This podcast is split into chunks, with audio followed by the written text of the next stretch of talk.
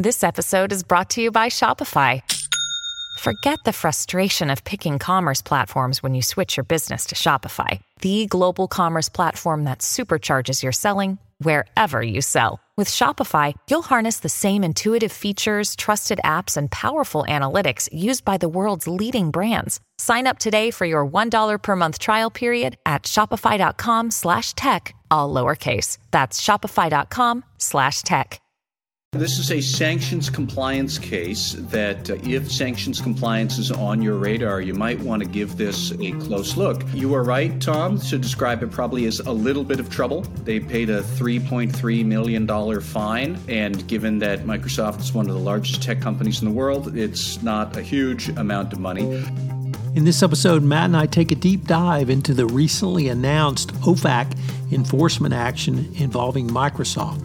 It involved resellers, sanctioned entities, sanctioned countries, and remediation all around an OFAC sanctions compliance program. This episode provides a lot of information for the compliance professional to consider that Microsoft did well and some things that got Microsoft into trouble. But I know you'll enjoy this episode.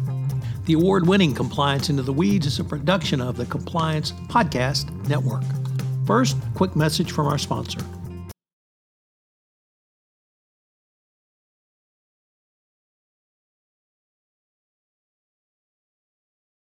Hello, everyone. Tom Fox back again with Matt Kelly for the award winning Compliance Into the Weeds. Welcome back, Matt. Hello, Tom. Good to be here.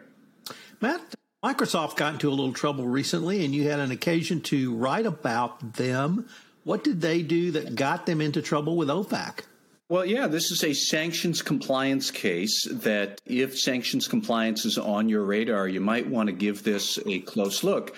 Uh, you are right, Tom, to describe it probably as a little bit of trouble. They paid a $3.3 million fine.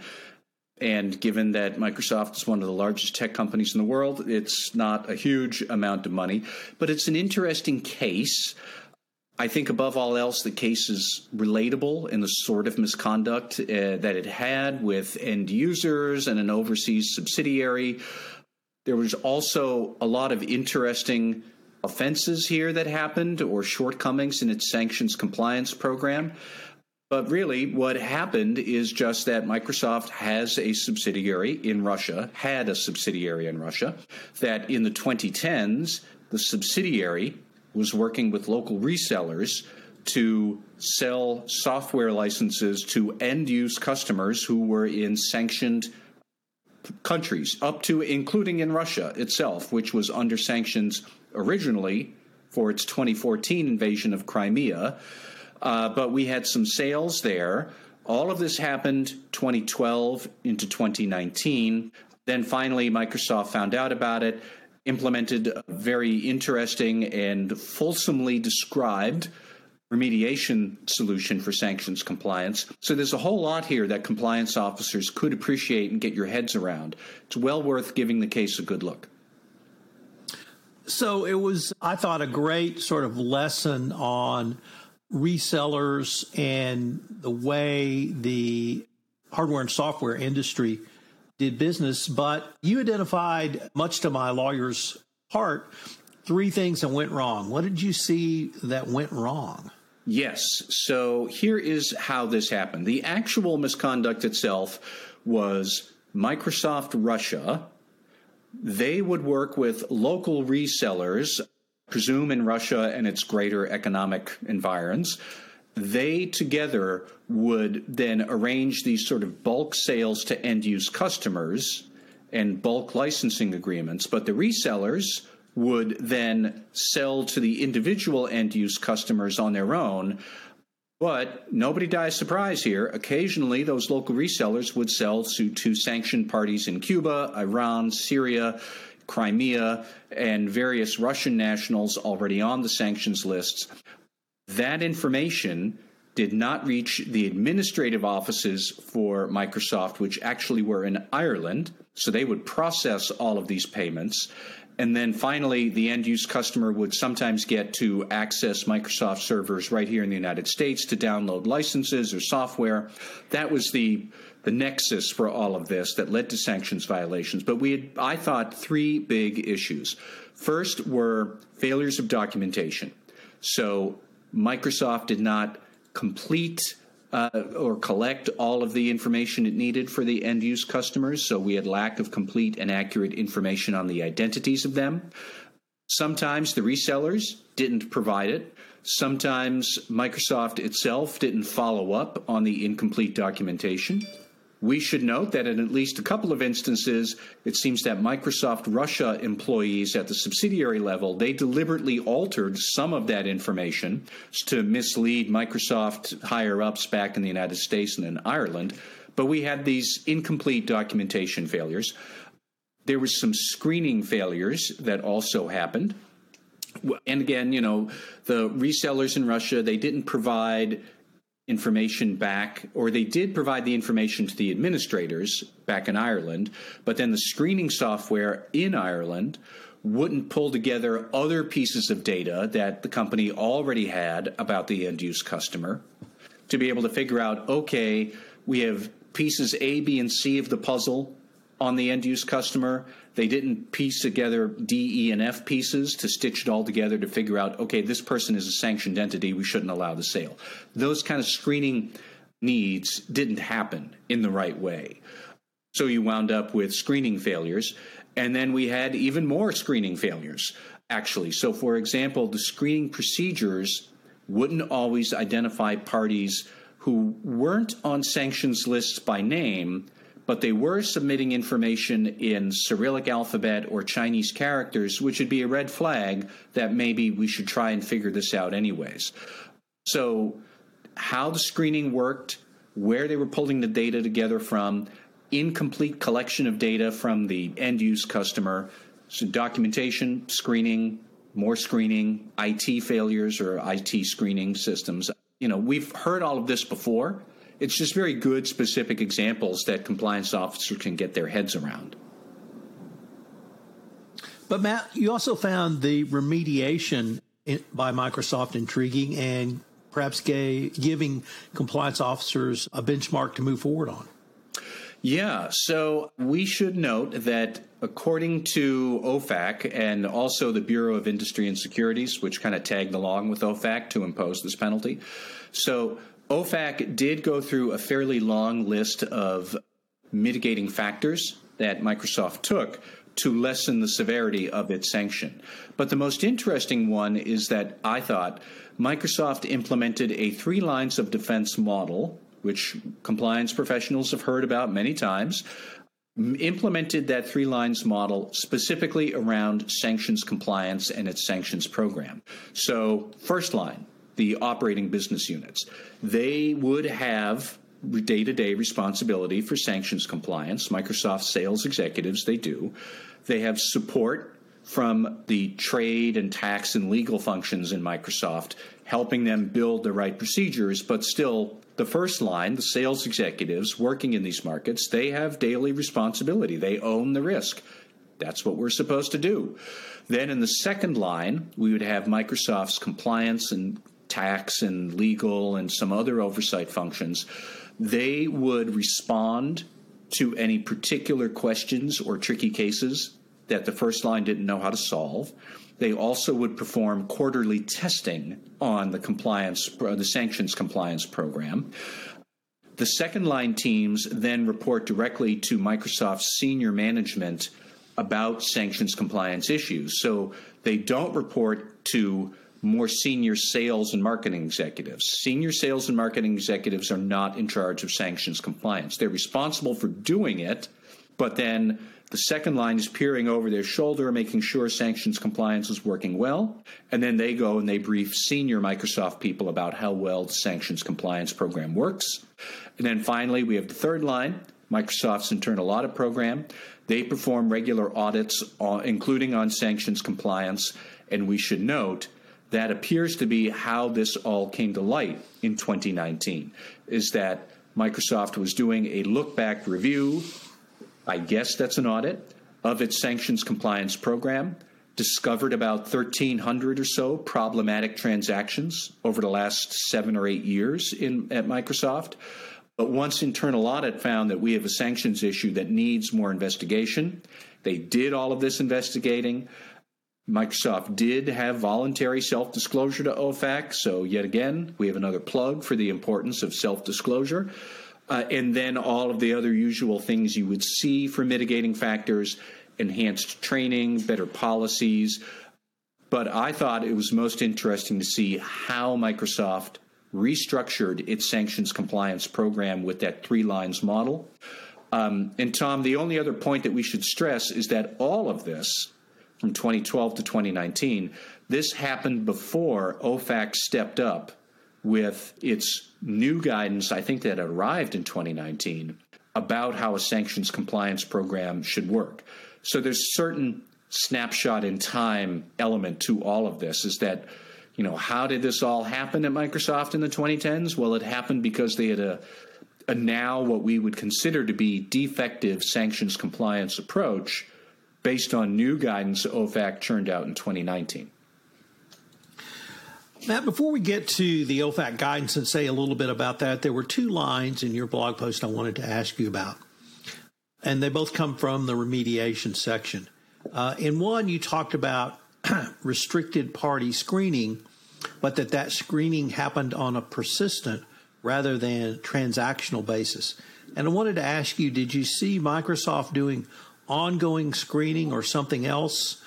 Or what led to you to conclude that it was persistent rather than transactional? Well, that is how OFAC actually described it persistent rather than transactional. So I am assuming that there is some sort of ongoing monitoring there, which is the point that OFAC talks about. That is what they would like to see. That's the ideal. I realize that when you're the largest tech company in the world, you have an easier time implementing ongoing trans monitoring as opposed to just one and done transactional monitoring that we mere mortals might be stuck struggling with. But that is something that you need to think about because you might do a one time tra- transactional screening, and if it looks good, that's fine. But then the nature of the customer relationship changes, the nature of the customer changes, and you go through these other sorts of changes in risk that you're going to have to think through if you're a sanctions screening program. And ongoing monitoring is going to be ultimately the solution we all have to get to. I'm not saying it's easy, but Microsoft now apparently has done it, and OFAC did give them credit for that. Matt, the second thing comes from the penultimate paragraph in your blog post, which says one major theme of that guidance is that sanctions compliance should be centralized with dedicated and competent sanctions compliance officers running the show. Does that run antithetical to anti-corruption compliance where we try to push compliance down to the regional or even local business unit level? I I don't know ultimately. I think that would be a question for OFAC to answer, but you know, OFAC talks about the need for a centralized compliance program with dedicated sanctions compliance experts because they point blank say sanctions is hard. This is not going to be easy stuff that you can figure out. I would submit that a lot of times with anti corruption compliance, you're trying to figure out is this specific transaction corrupt? With sanctions compliance, it's more like is this person corrupt? Do we know who this person is? Do we know whether this person is restructuring one deal to be able to avoid sanctions compliance detection somehow? You know, they're looking to maybe process a very large money laundering payment. That would set off red flags, so they split it up into five smaller payments. I get it that bribery also may happen in the same way, but you know, it strikes me as just a categorically different type of misconduct, corruption, as opposed to sanctions. And I think OFAC recognized that. I have seen other sanctions enforcement actions against State Street is one that comes to mind from roughly a similar time period, where the reforms that they implemented were pretty much that they centralized all sanctions compliance. They had a chief sanctions compliance officer who could then handle all of these technical inquiries. And even if you think back, like a few minutes ago, we were describing the three lines model. What is one role of the second line? It's to answer the really difficult questions from the first line because they're not quite sure what to do about a sanctions issue that might turn up. I think that's one other important point here when we talk about centralization is that you need somebody who can answer any questions from anywhere around the enterprise and also that they're not answering into a local business unit where maybe a local business president really wants the deal so they're going to turn a blind eye to sanctions issues that might be cropping up that's also true in FCPA compliance. I get that, but um, I, I don't know that I could answer the question better than that. Now let's turn to the OFAC guidance, which you mentioned. We actually dedicated an episode to that many moons ago. But uh, once again, I have to refer to your blog post because you said this guidance should be tacked to the wall of every sanctions compliance officer. Uh, Maybe a few words on why you feel it was such a powerful document or how it gave us new insights into sanctions compliance, at least from OFAC. Well, I, I think that first off, it goes into some level of detail about things that, such as the importance of screening technology and how you should configure your screening technology. We don't get that in the FCPA compliance world. We don't actually have the Justice Department specifically talking about how you would configure your due diligence third party screening tools. OFAC does talk about that because there's a lot of name matching issues that may or may not trouble a lot of companies. And I think the other reason that OFAC's guidance is so important is because they really derived it very clearly from previous sanctions enforcement actions. I'll go back to the State Street example, which at this point now, if I'm, my memory serves, it's more than a couple of years old. I think the State Street enforcement sanction happened also in 2019, but it came out and State Street talked about how they had rehab, reformed and centralized their sanctions compliance program. And then a couple of months later, the OFAC guidance comes out and it says one of the things you should have is a centralized sanctions compliance program.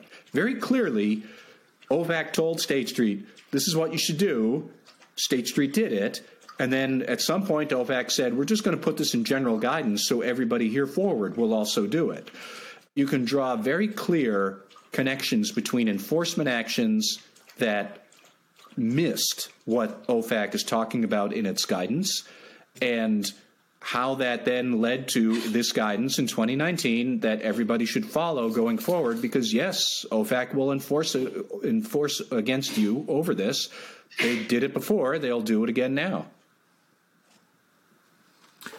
so, Matt, the OFAC guidance, as you correctly noted, came out in May of uh, 2019. I also agree with your analysis that it gave the anti corruption compliance professional and perhaps even the AML compliance professional greater insight into screening, screening tools, and the need for ongoing screening that I hope those other compliance professionals have integrated into their compliance programs as well. You know, it turns out that there really is a lot to learn, uh, particularly considering how long ago these violations occurred in a country where we can't do business anymore.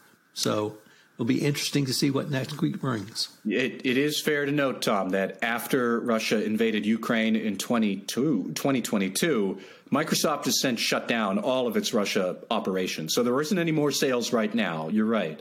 But all of this before the invasion, it's a very good, interesting example to study. This is Tom Fox again. I'm pleased to announce that Compliance Into the Weeds won a 2022 Communicators Award in two categories for the Best Co host and for Best Business Podcast. So thanks to all of our listeners who supported us for the Communicator Awards. I hope you will join Matt and I again next week where we take another deep dive into the compliance weeds. Finally, if you've thought about starting your own podcast, please contact me. I'd love to help you, either uh, help you produce your podcast or put you on the Compliance Podcast Network. This is Tom Fox. The award winning Compliance Into the Weeds is a production of the Compliance Podcast Network.